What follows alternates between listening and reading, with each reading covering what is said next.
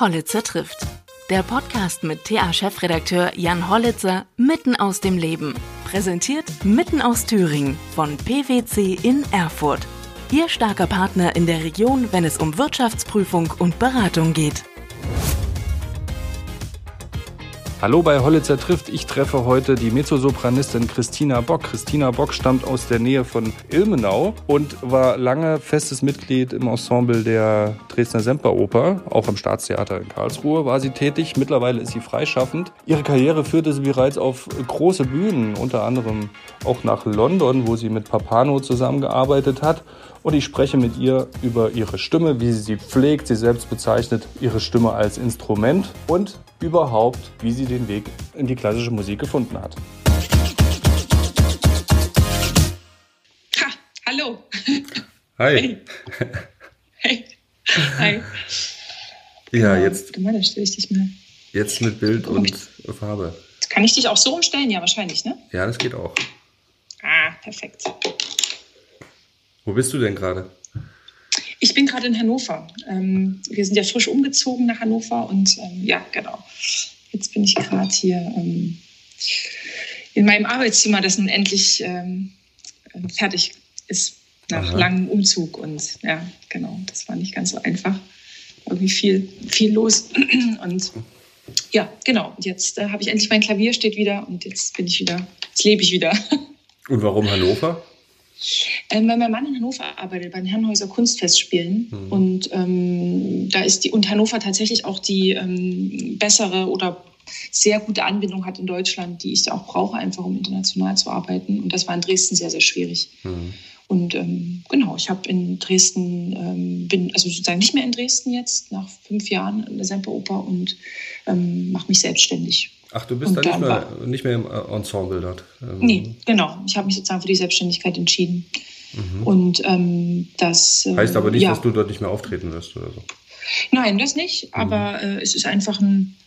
äh, Also der Schwerpunkt liegt sozusagen auf der freien Arbeit. Ich habe immer schon auch parallel sehr viel frei arbeiten können ähm, und habe aber einfach über die Jahre jetzt gemerkt, dass es für mich ähm, einfach besser passt als Mensch. Ähm, mehr selber zu bestimmen, meine eigene Zeit. Ich reise wahnsinnig gerne. Ähm, und das hat sich einfach, das war für mich nochmal wesentlich ähm, nährreicher sozusagen Mhm. auch künstlerisch dann. Mhm. Und so war, kam die Entscheidung einfach nach vielen Jahren. Ich war insgesamt doch jetzt fast neun Jahre so in festen Ensembles und äh, das ist einfach eine ganz andere Arbeit als das äh, freie Singen. Mhm. Und so habe da- ich den der Schwerpunkt verlegt. Was ist denn da der Unterschied dabei dann? Also du bist dann, du wirst dann gebucht für eine gewisse Zeit nur und bist dann Richtig. Äh, an verschiedenen Orten und nicht mehr. Richtig, genau. Also Aber sagt man nicht zum Beispiel in, in Dresden, wenn man da an der Semperoper ist, dann hat man es geschafft irgendwie und dann für einige ein Lebensziel? Ja, du, also ich glaube, es ist ähm, tatsächlich so, dass es eine, sehr auf den Menschen ankommt. Also ich glaube, im Studium ähm, denkt man eben, man wird sowieso, denken alle, sie werden Solisten. Das ist ja auch äh, am Ende dann gar nicht der Fall. Also das sind ja auch irgendwie wenige, die es dann wirklich auch so leben können. Mhm. Und ähm, dafür bin ich natürlich sehr dankbar. Und dann ist natürlich auch diese äh, Idee, dass man fest ins Engagement kommt und dass das eben auch da- das, der Beruf, das Berufsbild ist allein. Und ich glaube, das ist einfach nicht so. Ich denke, da gibt es viele, viele, also man kann in den Chor gehen, man kann in den Rundfunkchor gehen, ne? man kann fest, man kann Konzertsänger werden, hauptsächlich sich auf Konzert spezialisieren, auf neue Musik, auf alte Musik ähm, und eben auch fest ins Ensemble. Aber dafür muss man auch einfach ein Typ sein. Und ich habe jetzt über die Jahre einfach gemerkt, es war eine wahnsinnig tolle Arbeit und Erfahrung. Und man ist natürlich jeden Tag, ähm, muss man sozusagen auch abliefern. Das schult natürlich auch wahnsinnig. Man lernt sich selber sehr gut kennen. Mhm. Aber ähm, es ist was ganz anderes, als wenn ich für sechs Wochen irgendwo gebucht werde. Ähm, meistens ist das dann sechs Wochen, wo man äh, ins, irgendwo anfängt zu proben oder sechs Wochen probt und danach kommen dann die Vorstellungen. Also insgesamt sind das dann meistens schon über zwei Monate, Mhm. die man dann eben unterwegs ist.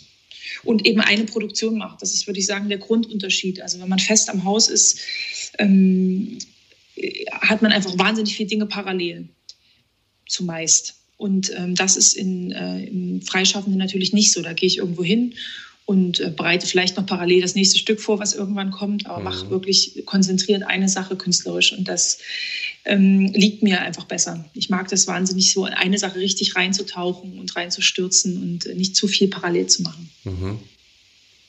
Du bist genau. in Thüringen geboren auch, ne? Richtig, in Möhrenbach. Also ich bin in Ilmenau geboren, aber bin in Möhrenbach groß geworden. Ein ganz kleines Dorf, ja. Ja, kenne ich. Genau. Ja, sehr schön da. Ich bin da auch sehr regelmäßig. Ich liebe es sehr. Ähm, das ist übrigens auch was, was mich in Hannover, glaube ich, schon sehr zu Hause fühlen lässt. Es ist eine wahnsinnig grüne Stadt. Aha. Also ich könnte in keine Stadt ziehen, die ähm, nicht wenigstens äh, viel grün fußläufig hat irgendwie. Das ist für mich einfach auch zu Hause. So. Mhm. Ja, genau. Kommst du aus einer musikalischen Familie, dass du dich dafür auch entschieden hast für diesen Weg? Oder? Nein, überhaupt nicht. Eben, weil Ilmenau ist jetzt oder Mörnbach nicht so unbedingt bekannt genau. für die große Kunst in Thüringen. Nein, ich würde tatsächlich gerne mal erzählen, dass ähm, ich aus einem sehr musikalischen Haushalt komme und mit fünf schon Klavier gespielt habe. Aber das ist überhaupt nicht der Fall. Meine Eltern machen beide überhaupt nichts mit Musik. Und ähm, ich bin da wirklich reingestolpert. Ich wollte immer auf die Bühne. Also ich habe sehr früh getanzt. Mit, mit sechs habe ich angefangen mit Tanzen habe dann ab der siebten Klasse immer Schauspiel gemacht und für mich war überhaupt nicht klar, dass, dass ähm, sozusagen die Talentierung in, in, der Musik liegt, schon gar nicht in der klassischen. Damit hatte ich überhaupt keinen Kontakt. Mhm. Und dann wollte ich immer ähm, so mal Lagerfeuer-Gitarre lernen. Als ich so 14 war, fand ich das total toll. Und irgendwie so ein bisschen schummeln. Und meine Mutter ähm, meldete mich in der Musikschule an. Und da kam ich zur ersten Stunde in den Gitarrenunterricht und der spielt im Bach-Präludium vor. Und das fand ich irgendwie faszinierend. Und dann habe ich so sozusagen auch als Noten gelernt, also sehr, sehr spät Noten lesen gelernt.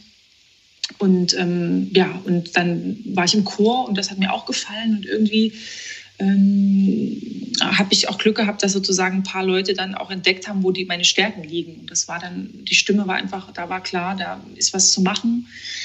Und ähm, parallel habe ich eben immer Schauspiel gemacht und dadurch äh, war diese Kombination Kombination irgendwann dann eine Idee. So, Mensch, da wäre doch irgendwie Oper ganz gut. Überhaupt nicht, weil ich Oper mochte. Ich habe, äh, ich muss fairerweise sagen, ich habe, bevor ich angefangen habe zu studieren, nicht eine Oper gesehen. Das ist eigentlich total verrückt, aber ich, ähm, und ich weiß noch, dass mich in der Aufnahmeprüfung meine Lehrerin damals dann äh, irgendwie fragte, ja, warum möchtest du denn eigentlich Gesang studieren? Und ich wirklich einfach nichts wusste als, ja, ich will einfach, äh, ich will so auf die Bühne, ich will einfach singen. Also das war mir klar, aber ich wusste überhaupt noch nicht, wo es hingeht. Mhm. Und ähm, so bin ich da so ein bisschen, habe mich eigentlich von meiner Stimme leiten lassen, was ich versuche auch heute eigentlich noch zu machen. Ja, was mir immer ganz gut tut. Also wo die mich so hinführt, da gehe ich auch irgendwie mit. Eben zum Beispiel auch in die jetzt freischaffende Tätigkeit. Mhm. Das ist tatsächlich für mich auch wesentlich gesünder irgendwie. Ja. ja. Hier genau. und da hört man, dass du aus Thüringen bist, also an, an einigen Endungen noch, das höre ich wahrscheinlich. Ja, nur. genau. Hat, hat denn jemand äh, versucht, hier mal das abzutrainieren? Ja, klar. Und ich ähm, tatsächlich, natürlich, wenn ich singe, hört man das hoffentlich. Nein, hört man das nicht. Ähm, und wenn ich mich ganz besonders anstrenge, hört man es auch nicht beim Reden. Ähm, aber wir sind ja nun sozusagen Thüringer letztendlich.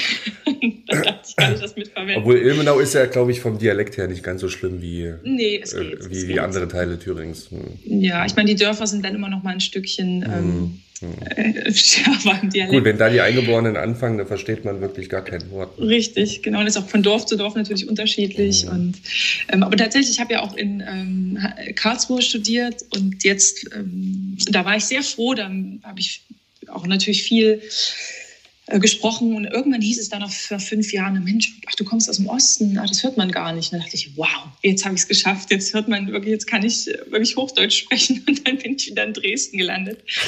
dann war es wieder vorbei. Und, ähm, und jetzt in Hannover, das ist ja die Stadt, äh, von der alle sagen, dass die Hannoveraner mhm. wohl Hochdeutsch sprechen. Ja, genau. Und ähm, jetzt habe ich große Hoffnung, dass das wieder wird mit dem Hochdeutsch. Ach, so ein genau. bisschen, so ein bisschen äh, regionale, stimmliche, sprachliche Färbung, Identität ist genau. doch auch nicht so schlecht. Also. Ja, unbedingt. Also ich finde es auch tatsächlich sehr sympathisch und äh, ja, mein Mann ist auch Leipziger, also von daher, ich, ähm, wir sind natürlich, ist natürlich auch sehr schwer, wenn man dann zwei hat, die äh, Dialekt oder eigentlich natürlich aus einem, äh, also einem sehr starken dialektreichen Raum kommen. Aber, genau. so, aber, aber so professionell hat dir das jetzt keiner versucht, mal irgendwie so abzutrainieren? Ja, doch, man hat natürlich Sprecherziehung. Doch. Hm, okay. Ja, ja, man hat Sprecherziehung im, äh, im Studium immer und darum geht es natürlich auch. Und wenn ich beispielsweise Operette mache, habe ich natürlich auch viel Dialog oder es fängt schon bei der Zauberflöte an. Mhm. Da ist ja auch Dialog. Ähm, mhm. Da habe ich es tatsächlich ein paar Mal gemacht äh, zu Weihnachtsvorstellungen, dass ich in Dresden auch dann mal den ganzen Dialog in, in gesächselt habe. Das natürlich, äh, also das kann man natürlich dann auch mal abweichend machen. Mhm. Ähm, dann ganz überzogen, aber prinzipiell muss ich das natürlich beherrschen, klar, auf der die Bühnensprache. Mhm. Kennst du alle Texte jetzt, die du ähm, immer noch, die du mal auswendig gelernt hast, oder musst du dir das immer wieder neu aneignen, wenn du, wenn du jetzt zum Beispiel Zauberflöte nochmal machen müsstest? Oder? Das ist eine spannende Frage. Also ich versuche selber mal zu verstehen, wie mein Gehirn funktioniert oder wie das Gehirn eines Sängers überhaupt funktioniert, weil meine Eltern, die eben gar nichts mit Musik zu tun haben, immer sagen, ähm, ja, wie machst denn du das äh, mit diesen ganzen Texten, diese drei Stunden Opern? Mhm. Und ähm, also für mich ist es tatsächlich so, dass ich ähm, das verbinde mit dem, was ich tue auf der Bühne. Also wenn ich in eine Inszenierung wieder reinspringe, würde ich sagen, brauche ich fast keine Zeit. Da würde ich es auch schaffen, wenn mich früh jemand anruft und sagt, ähm, und was ja auch häufig so ist übrigens im Festengagement, dass jemand ausfällt und, jemand, und dann wirst du angerufen und gesagt, du heute Abend ist Zauberflöte, kannst du nicht singen.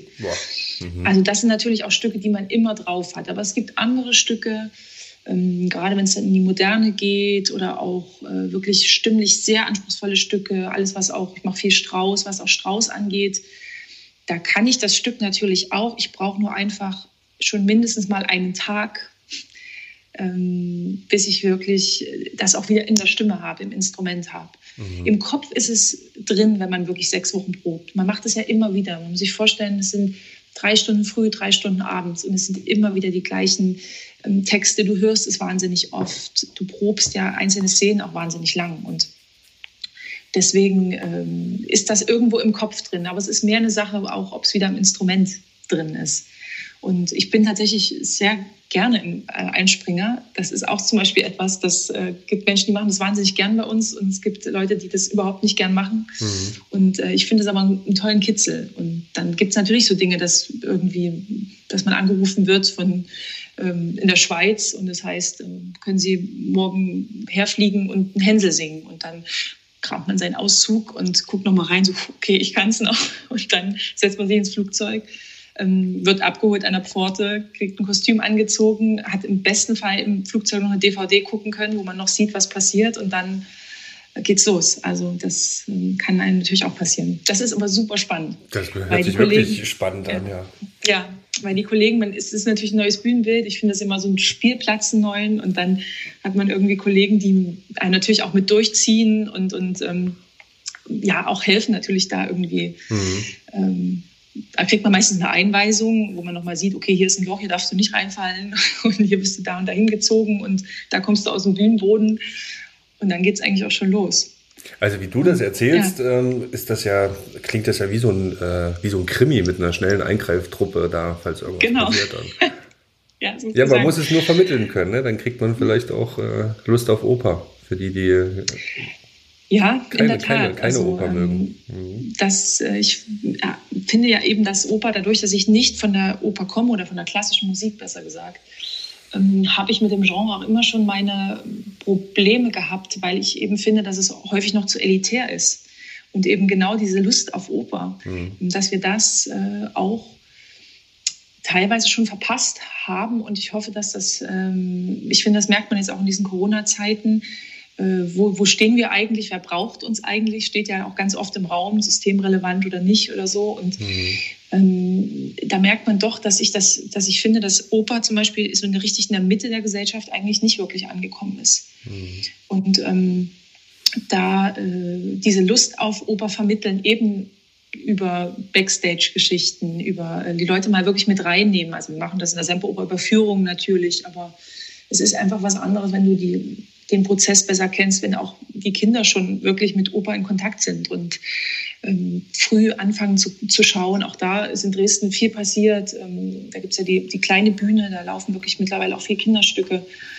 Ähm, aber ich glaube, dann würde sich die Frage auch viel weniger stellen, wo, wo sind wir denn hier, wo braucht uns denn überhaupt jemand? Weil es einfach normal ist, dass man vielleicht eben auch mal in die Oper geht. Und mhm.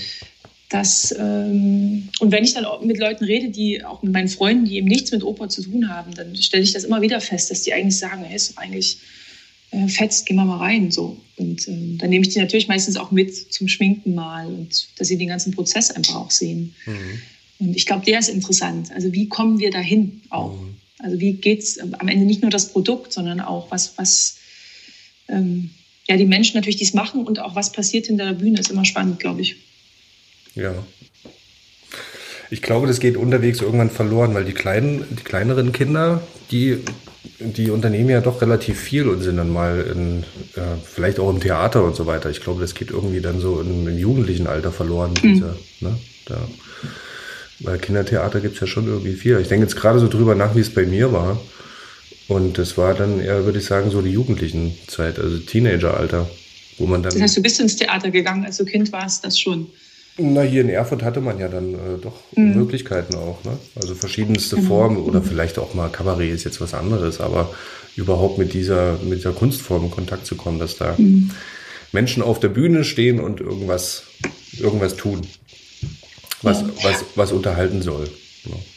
So. Ich glaube, Theater im weitesten Sinne. Also ich kann mich ähm, in der Schule, ich war in Ilmenau auf der Schule, wir hatten eine sehr ähm, ambitionierte Kunst- und auch Musiklehrerin und da gab es äh, die Idee einfach, dass wir einmal im Monat ins Theater gehen. Da waren wir in Ruderstadt, in, ähm, in Erfurt eben, in Arnstadt, einfach im Theater einmal im Monat. Und so mhm. habe ich wirklich im ja, frühen Jugendalter eigentlich alle Dürrenmattstücke beispielsweise gesehen. Und, und wirklich ganz viele Dinge, die mir auch sehr geblieben sind mhm. und die mich auch so im Theater sehr prägen. Ich gehe heute noch wahnsinnig gern ins Schauspiel, also eigentlich am allerliebsten. Ähm, und da da habe ich, da hat sich bei mir diese, diese Anlage, diese Liebe zum Theater, glaube ich, auch entwickelt. Mhm. Einfach über das permanente Schauen auch. Mhm. Und, ähm, aber ich habe zum Beispiel eben keine Oper gesehen. Das war eben einfach, äh, mhm.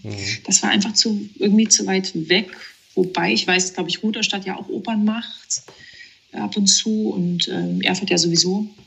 Ja, das Format ähm, mit den Dom, Domstubenfestspielen. Genau äh, das, das ist zum Beispiel gar nicht so schlecht, um das so in, hm, die, in eine Stadt hm. reinzutragen. Ne? Da ist es nicht in so einem abgeschlossenen Raum, sondern äh, und auch nicht ganz so elitär, sage ich mal. Ja, genau. So. Das sind ja auch diese Formate, dieses Classic mhm. Picnic und was, da gibt es ja ganz verschiedene ja. ähm, Ideen immer wieder, auch äh, in anderen Städten. Und ich glaube, das ist auf jeden Fall wichtig, um, um die Leute einfach äh, zu, dafür zu interessieren erstmal. Ja. Weil es ja doch auch hohe Kartenpreise sind. Das, das ist das, ja auch etwas, das, das stimmt, ja. darf man nicht verschweigen. Mhm. Also das ist einfach doch noch günstiger ins Kino. Es ist, ähm, das kostet einfach auch. Mhm. Ja, und dann, äh, dann musst du den Leuten natürlich auch irgendwie klar machen, warum sollen sie da jetzt wirklich auch hin? Und was ist da der Unterschied? Es ist eben kein Kino. Es kann eben was passieren. Es kann eben der Vorhang nicht fahren und dann ist Stopp. Alles schon passiert. Irgendwelche, gerade das ist so schön, dass es im Live ist einfach. Und, äh, und dafür die Liebe das irgendwie weiterzutragen. Das fände ich, ähm, da überlege ich auch immer wieder, wie man das, wie man das wirklich machen kann, weil ich eben auch fachfremd sozusagen bin mhm. und weiß, wie das ist, wenn man einfach nicht den Zugang findet. So. Ja. Du hast vorhin über Texte ähm, gesprochen. Mhm. Gab es denn mal eine äh, Situation, dass du den Text nicht parat hattest? Und wie bist du da rausgekommen? Na, wir haben ja eine Soufflöse. Also, mhm. im aller, also in großen Häusern noch zumindest haben mhm. wir Soufflösen. Das wird leider immer mehr gestrichen, was ein großes Problem an kleinen Häusern ist, weil man sich vorstellen kann, die spielen natürlich noch mehr verschiedene Stücke. Und wenn du dann wirklich jeden Tag ein anderes hast und mhm. keine Soufflöse mehr, das ist eine, also ich größten Respekt auch vor den Kollegen, wie das geht. Ähm, mir ist, es, ist mir das schon mal passiert. So wirklich einen richtig großen Texthänger hatte ich wirklich noch nie. Natürlich sind immer mal, wenn man sehr lange ein Stück eben nicht gespielt hat, gerade bei Rezitativen passiert es schon, dass man kurz vorher denkt, oh, wie war nochmal der Anfang? Und da ist aber immer schon, wenn man eine gute Soufflöse hat, äh, tatsächlich, und die kennt einen gut, vor allen Dingen, die sieht also dein Gesicht und weiß, oh, oh jetzt, könnte, jetzt könnte was passieren. Dann kommt eigentlich schon der, das erste Wort und äh, was? Ah, was? Und dann geht's los. Aha. Also das ist mir noch nicht so wirklich passiert. Allerdings, ähm, das ist so ein bisschen eine, ein Hobby von mir. Ich sammle so ein bisschen Sängerträume von Kollegen und auch von mir selbst, weil ich äh, tatsächlich schon über Jahre so einen Albtraum habe. Ich glaube, jeden Sänger, den du fragst, der hat so einen speziellen Albtraum. Wenn er besonders aufgeregt ist, kommt immer dieser Albtraum. Mhm. Und der ähm, ist bei mir wirklich, äh, dass ich in Gera, wo ich angefangen habe zu arbeiten, tatsächlich, das war das erste Haus, wo ich äh, kleine Rollen gesungen habe. Und da träume ich immer, dass ich äh, in die Carmen einspringen äh, soll. Ich habe noch nie in meinem Leben Carmen gesungen, davon mal abgesehen. Und dann stehe ich auf dieser Bühne und die fangen an zu singen und singen in einer anderen Sprache. In einer völlig anderen Sprache, die mir überhaupt nicht bekannt ist. Mhm. Und ich habe aber dieses Engagement zugesagt und ich stehe schon im Kostüm auf der Bühne. Und jetzt versuche ich mich also mit einem mit einem Kauderwelsch und einfach einem undeutlichen Sprechen irgendwie durch diese Oper durchzuzwingen. Und jedes Mal, wenn die anderen singen, überlege ich wieder, wie ging es weiter und, und hänge diesen, diese Soufflöse an den Lippen, deren Sprache ich aber auch nicht verstehe.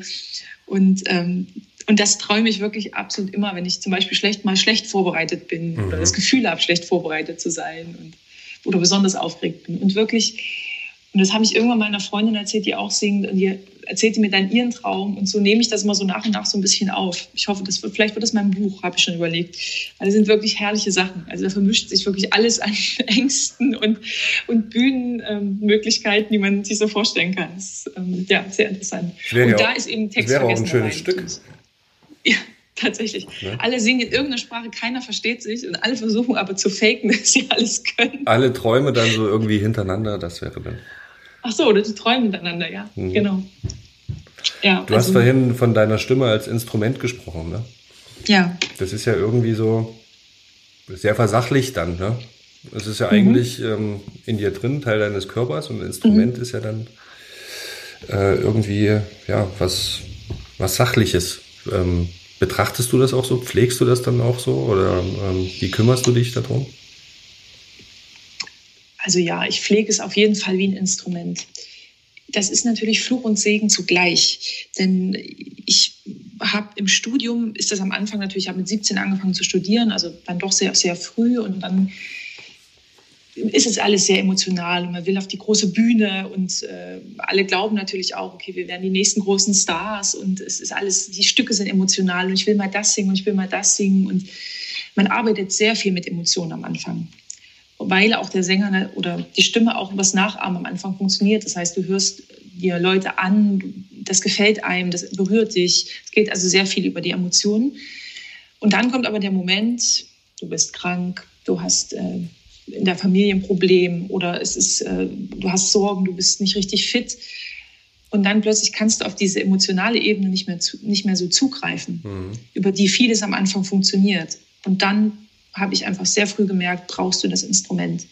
Und deswegen habe ich beispielsweise auch noch ein zweites Mal studiert. Also ich habe relativ lange studiert. Ich habe ein Diplom studiert und danach eben noch mal zwei Master äh, hinten drauf und sogar noch privat meine Lehrerin, bei der ich auch immer noch bin. Und ähm, weil ich gemerkt habe, ich brauche wie so eine Toolbox. Ich brauche äh, so, so, so, einen Handwerkskoffer, den ich aufmache und wo ich früh weiß, ah, okay, so läuft's. Da wird es heute schwierig das funktioniert halt nicht so gut, äh, weil eben irgendwas ist, weil ein Schnupfen da ist oder, oder mhm. was auch immer oder nicht so gute Konzentration. Und ähm, ja, und da habe ich irgendwie gelernt, das als Instrument zu sehen, weil es mir geholfen hat, ähm, wie soll ich sagen, einsatzfähiger und, und ähm, einfach ein, auch, auch zuverlässig mit der Stimme umgehen zu können. Mhm.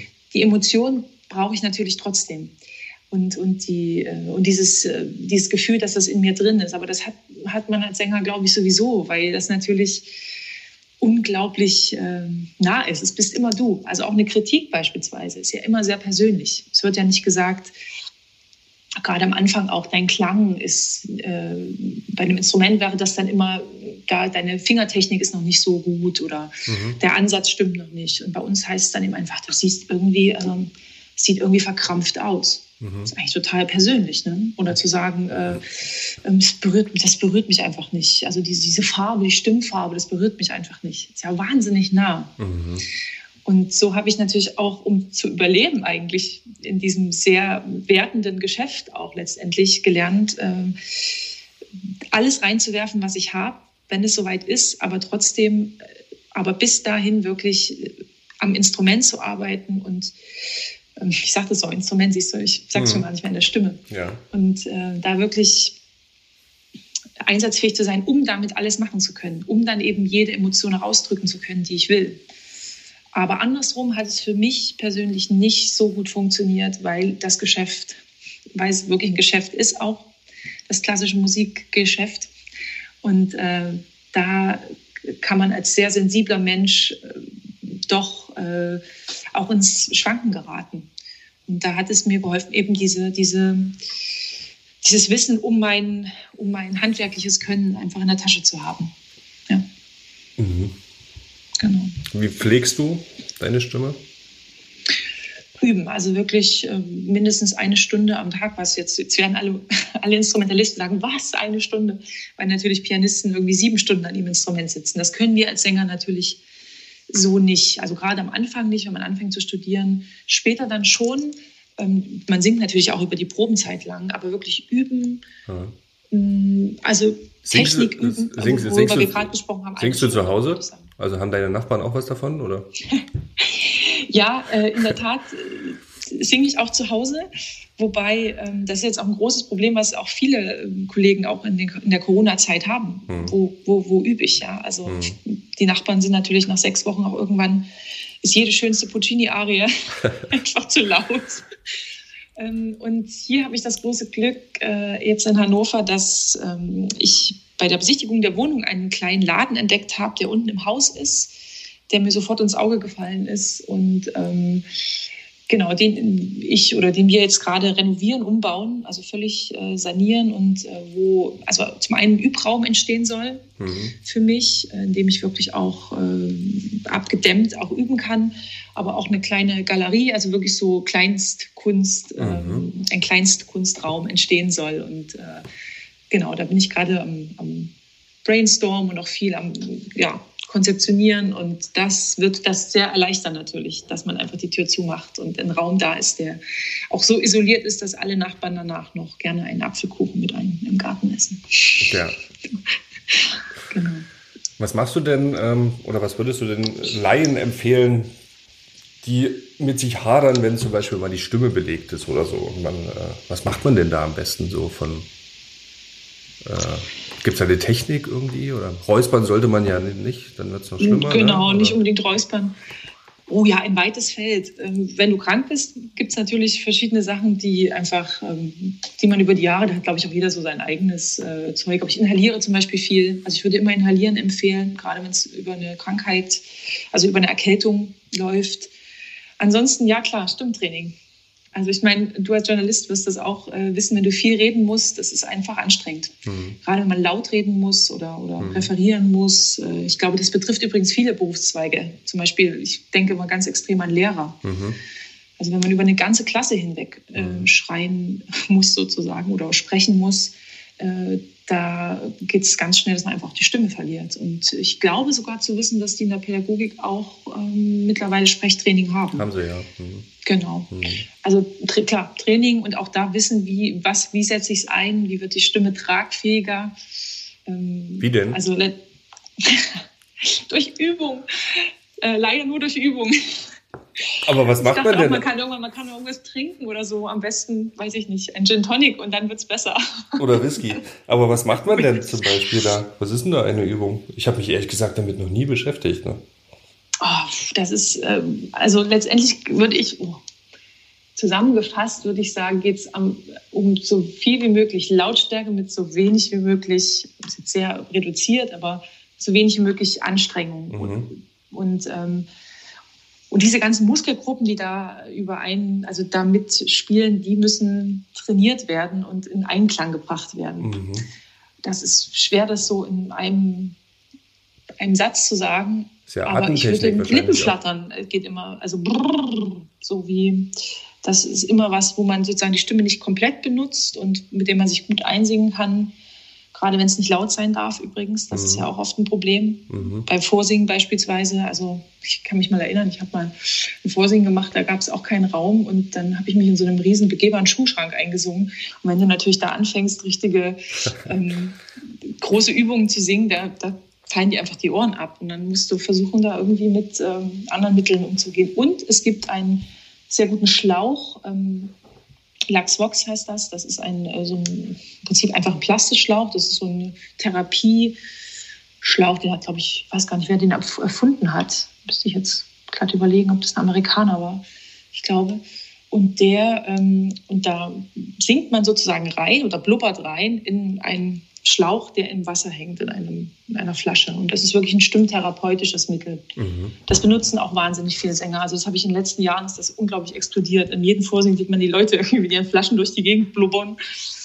Und, ähm, aber das funktioniert tatsächlich gut. Das würde ich auch einem Laien empfehlen, bei jemandem, der merkt, oh, ich ähm, oh, werde irgendwie immer heiser beim Sprechen. Mhm. Genau. Spannend. Wo möchtest du denn, weil du gesagt hast, bist nach Hannover gegangen, um auch international tätig zu sein, ähm, oder wahrscheinlich wegen des Flughafens und so weiter. Äh, wo willst du denn noch singen überall? Ähm, ja, also ich kann mich so glücklich schätzen, dass ich sage, ich habe wirklich vieles, was ich mir eigentlich erträumt habe oder was eben mir auch vielleicht gar nicht hätte erträumen können, ist in, in, den letzten zwei, drei Jahren auch wirklich schon wahr geworden. Also ich habe bei den Salzburger Festspielen gesungen. Ich war in, in Bregenz, das waren zwei wirklich tolle Sachen. Mhm. Eins meiner Highlights war, war London. Das war immer mein großer Traum, mal mit äh, Antonio Papano zu arbeiten. Und das war wirklich ganz großartig, ein ganz toller Dirigent und unglaublich netter Mensch. Und das war ein, ein das waren fünf Monate London und das äh, eine super Erfahrung einfach insgesamt. Also das, da sind wirklich Träume schon in Erfüllung gegangen und jetzt ähm, ja, kommt sozusagen noch das Sahne, die Sahnehäubchen mit Wien. Jetzt ähm, debütiere ich an der Wiener Staatsoper im Dezember. Übrigens auch mit einem Stück, in dem ich Dialog sprechen muss, nämlich die Fledermaus. Mhm. Wobei man da wiederum mit russischem Akzent meistens spricht. Ähm, weil das ein, sozusagen eine, ja, genau, ein Charakter ist, der eben russischen Akzent hat. Hattest und du noch Russisch das, in der Schule? Nein, nein, nein, nicht mehr. Französisch hatte ich. Aha. Was mir sehr entgegenkommt, weil ich viel französisches Repertoire mache. Das ist natürlich, äh, das war ein Glücksfall. Also Russisch. Äh, ich, hatte nein, nämlich, ich hatte nämlich noch Russisch ab der dritten Klasse damals. Hm. Stimmt, dann geht das ging relativ hoch, ne? Bis, glaube ich, zur Oberstufe hat man das gehabt, glaube ich, mhm. Russisch. Ja, also deswegen äh, sind die, die Träume sind wirklich im Anflug. Und ähm, dann kommt noch ein Stück nächstes Jahr, das ich sehr, sehr liebe, Popea von ähm, Monteverdi. Das, ähm, da singe ich die äh, Ottavia. Das ist eine unglaublich spannende Frauenrolle, die ich äh, und Monteverdis Musik ist, ist eben einfach diese ganz frühe Musik, die trotzdem unglaublich theatral ist. Das hat mich immer interessiert und äh, das ist natürlich toll, dass das jetzt kommt, weil man kann sich ja nie aussuchen, auch so wirklich was kommt. Es gibt sicherlich auch ähm, Sängerkollegen, die sich das absolut aussuchen können, klar. Mhm.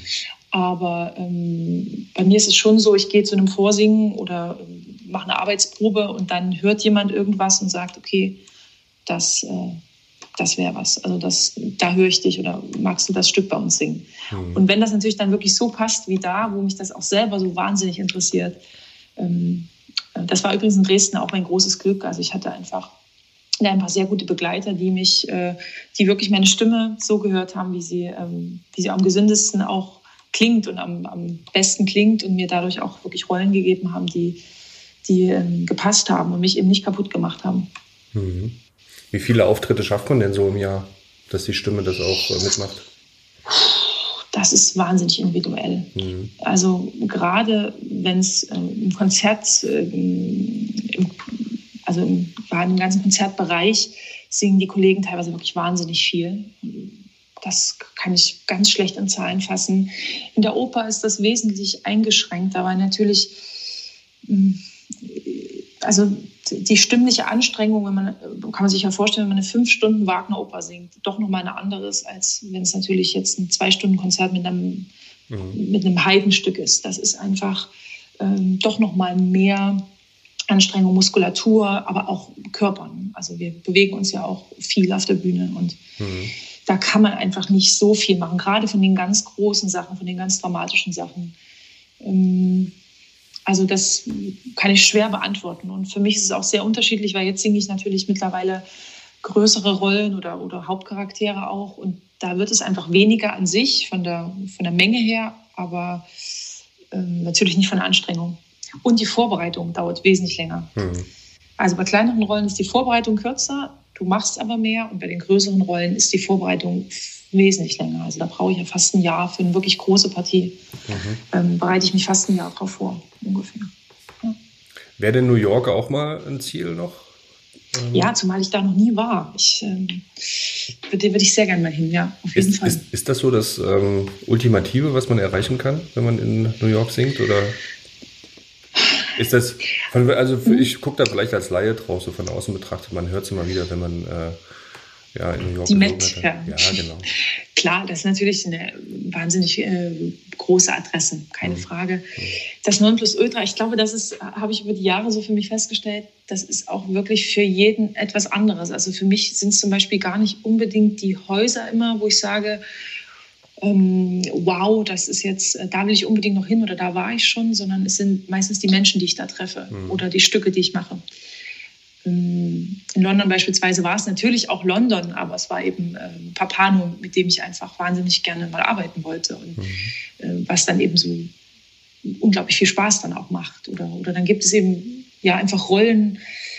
Ich habe vor drei Jahren, glaube ich, ein Stück gemacht, das in einem KZ gespielt hat, äh, von, äh, von Weinberg. Das war die Passagierin, ist auch relativ häufig jetzt mittlerweile gespielt. Das war zum Beispiel ein Stück, das hat mich äh, einfach, das habe ich einmal gesehen, habe selber mitgemacht in einer kleineren Rolle in Karlsruhe und das hat mich so fasziniert, dass für mich diese Aufgabe, das war für mich irgendwie, da hatte ich was für mich erreicht. Mhm. Also das war so mein, da, da wo ich gerne hin wollte auch, das wirklich so so eine spannende und, und schwierige Rolle auch ähm, und so ein Probenprozess auch, wenn man, also ich war sozusagen die Aufseherin in Auschwitz, also wirklich eine auch schwer zu tragende ähm, Geschichte über viele Wochen. Ja. Und ähm, ja, deswegen sind das immer eher solche Stationen. Und ich glaube, das ist tatsächlich ähm, häufig so. Und ich bin eben auch mit diesem Star-Boom oder diesem, ähm, ja, was du schon sagst, wenn man eben, ich bin Laie und was, da ist doch die Met eigentlich das Große. Ne? Das ist immer so ein bisschen, ähm, woran die Oper, finde ich, auch manchmal so ein bisschen, naja, ich will nicht sagen krankt, aber was ich ja vorhin meinte mit elitär, ne? dass man mhm. eben so ein paar Dinge kennt und das sind ähm, die großen Häuser und die drei, vier Namen und äh, und das, äh, es gibt aber eben noch so viel mehr, was Oper eben auch ist. Mhm. Ja, aber ich glaube, ganz viele Menschen kennen ja ähm, die, die äh, bekannte Lieder, können das aber gar nicht in der Oper oder so weiter zuordnen, ne? wie mhm. Nessum Dorma zum Beispiel oder äh, also so diese, diese großen genau. Lieder, die, die, die, wissen dann gar nicht, dass es dann, äh, jetzt muss ich selbst überlegen, Turandot, oder?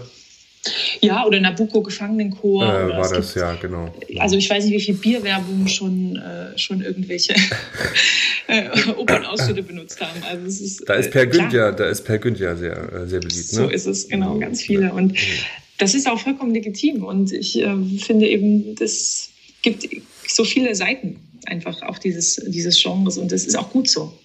Weil wir eben sonst auch echt Gefahr laufen, ähm, ja, auch ähm, eben keine große, und damals meine ich jetzt nicht im Sinne von Systemrelevanz, sondern die, dass die Relevanz allgemein auch in der, im Theaterleben einfach schwindet. Weil natürlich das Sprechtheater beispielsweise wesentlich moderner, wesentlich näher dran ist. Also es gibt viel ähm, zeitnahe, politischere Themen. Mhm. Und, ähm, und die Oper hat nun mal, äh, ist nun mal eine, eine, was auch wunderschön ist natürlich, eine alte Kunstform. Aber wir müssen natürlich auch immer versuchen, diese Geschichten wieder so zu erzählen, dass uns irgendwie jemand zuhört und dass er nicht denkt, ah, okay, das ist wieder dieses Liebesdreieck und am Ende bringt sich einer um und dann bleibt eine übrig so. Sondern dass man immer wieder schaut, okay, wo, wo knüpft denn das an? Wo ist denn das eigentlich, wo hat denn das noch mit uns zu tun? Deswegen brauchen wir unbedingt auch, äh, auch spannende Regieansätze. Nicht, weil es verrückt ist, irgendwo, ähm, weiß ich nicht, auf einem, irgendwo zu spielen, wo, wo man das nicht vermutet, sondern weil es wichtig ist, damit wir es irgendwie wieder lesen können. So. Mhm. Also ich finde, du, du kannst das sehr gut vermitteln. Du bist da. Vielleicht auch, weil du, Vielen Dank. Weil du, weil du so sagst, äh, fachfremd. Vielleicht hat man da so eine, ist manchmal so eine gewisse Distanz zu dem, mhm. was man tut.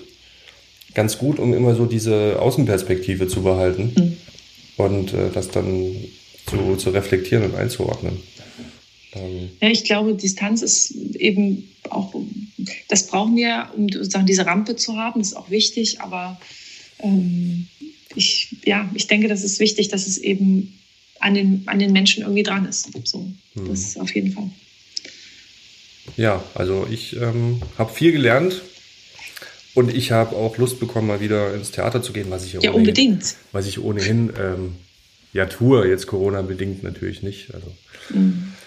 ähm, ja, wir müssen natürlich schauen, was, äh, wie, wie das bei uns allen weitergeht ja, und wie mhm. diese Form sich auch, die Kunstform auch sich äh, verändern wird, anpassen muss. zurückfindet. Das wird, glaube ich, ein sehr langwieriger Prozess, denke ich, ja. weil wir uns ja auch sehr nah sind. Auf der Bühne beispielsweise allein schon. Mhm. Sehr international, sehr nah. Mhm. Und ähm, ja, ich bin sehr gespannt, was sich da in den nächsten Monaten auch tun wird. Ne? Weißt du denn ähm, persönlich, wie es bei dir jetzt weitergeht oder wann es weitergehen könnte? Tja, es ist natürlich sehr spannend, weil meine nächste große Produktion ist eben, im, ähm, ist eben in Wien Ende des Jahres und da bin ich ähm, ja erstens natürlich noch nicht informiert, weil einfach ich denke, da auch einfach gewartet wird. Was, mhm. was, sind, die, was sind die Vorgaben? Wie viele Menschen können wir reinlassen? Also ich nehme schon an, dass die Veranstaltungen stattfinden werden, aber ich glaube, nicht für eine Weile noch nicht in der Form, wie wir es gewohnt sind. Und da ist es, glaube ich, auch echt wichtig, ähm, auch andere Formate zu finden, auch jenseits von, von ähm, Streaming und so weiter, sondern wirklich Live-Formate zu finden, weil das macht uns aus. Ne? Das mhm. macht uns das Publikum aus, das macht uns der Moment aus, wenn wir rausgehen, mhm. ähm, wenn eben, wenn es sozusagen das Licht angeht. Und ich hoffe, dass das ein guter, eine gute Balance gefunden wird zwischen wieder zurückfinden so Business as, as usual sozusagen und trotzdem neue Sachen probieren und neue Sachen versuchen. Denn es ist auch nicht ausgeschlossen, dass es eben nochmal ein Lockdown oder nochmal ein, ein Rückfahren des Ganzen mhm. ähm, gibt. Und dann, glaube glaub ich, braucht es einfach Lösungen, die länger halten. Ähm, natürlich wünschen wir uns alle, dass es einfach wieder so wird, wie es war. Aber ob das wirklich kommt, ähm, ganz schwierig, das abzuschätzen. Super schwer, ja. genau. Deswegen kann ich das tatsächlich auch nicht abschätzen. Ich habe äh, vielleicht ein Open-Air-Konzert noch. Ich denke, dass das ist gut möglich, wenn man da einfach wirklich auch, glaube ich, gut Abstand halten, Abstand halten kann. Aber für Opernproduktionen mhm. ähm, hoffe ich sehr, aber bin relativ unsicher, was da, ja, was da passieren wird. Mhm. Genau. Naja, aber wir sind ja Optimisten und hoffen ja, mal das Beste. Unbedingt. Und ich habe mich sehr genau. gefreut, dass du Zeit für mich hattest. Ja, vielen Dank, dass du mich eingeladen hast. ja, ich bin immer auf der Suche nach, äh, nach spannenden Geschichten und spannenden Biografien und äh, bestenfalls noch aus Thüringen. Und ähm, da ja. ähm, bin ich auf dich gestoßen, ja. Und ähm, ja. war, war, sehr, war sehr angenehm. Vielen Dank. Und, äh, Danke ebenfalls. Und auch sehr spannend. Schön. Und komm mal wieder ins Theater. Ich würde mich freuen. Ja, okay. Eventuell Wien. Ja, warum nicht? Wunderbar. Das ist ein guter Einstieg, die Fledermaus. Da kann man auch in der Pause gern mal einen Sekt trinken und dann wird es noch lustiger.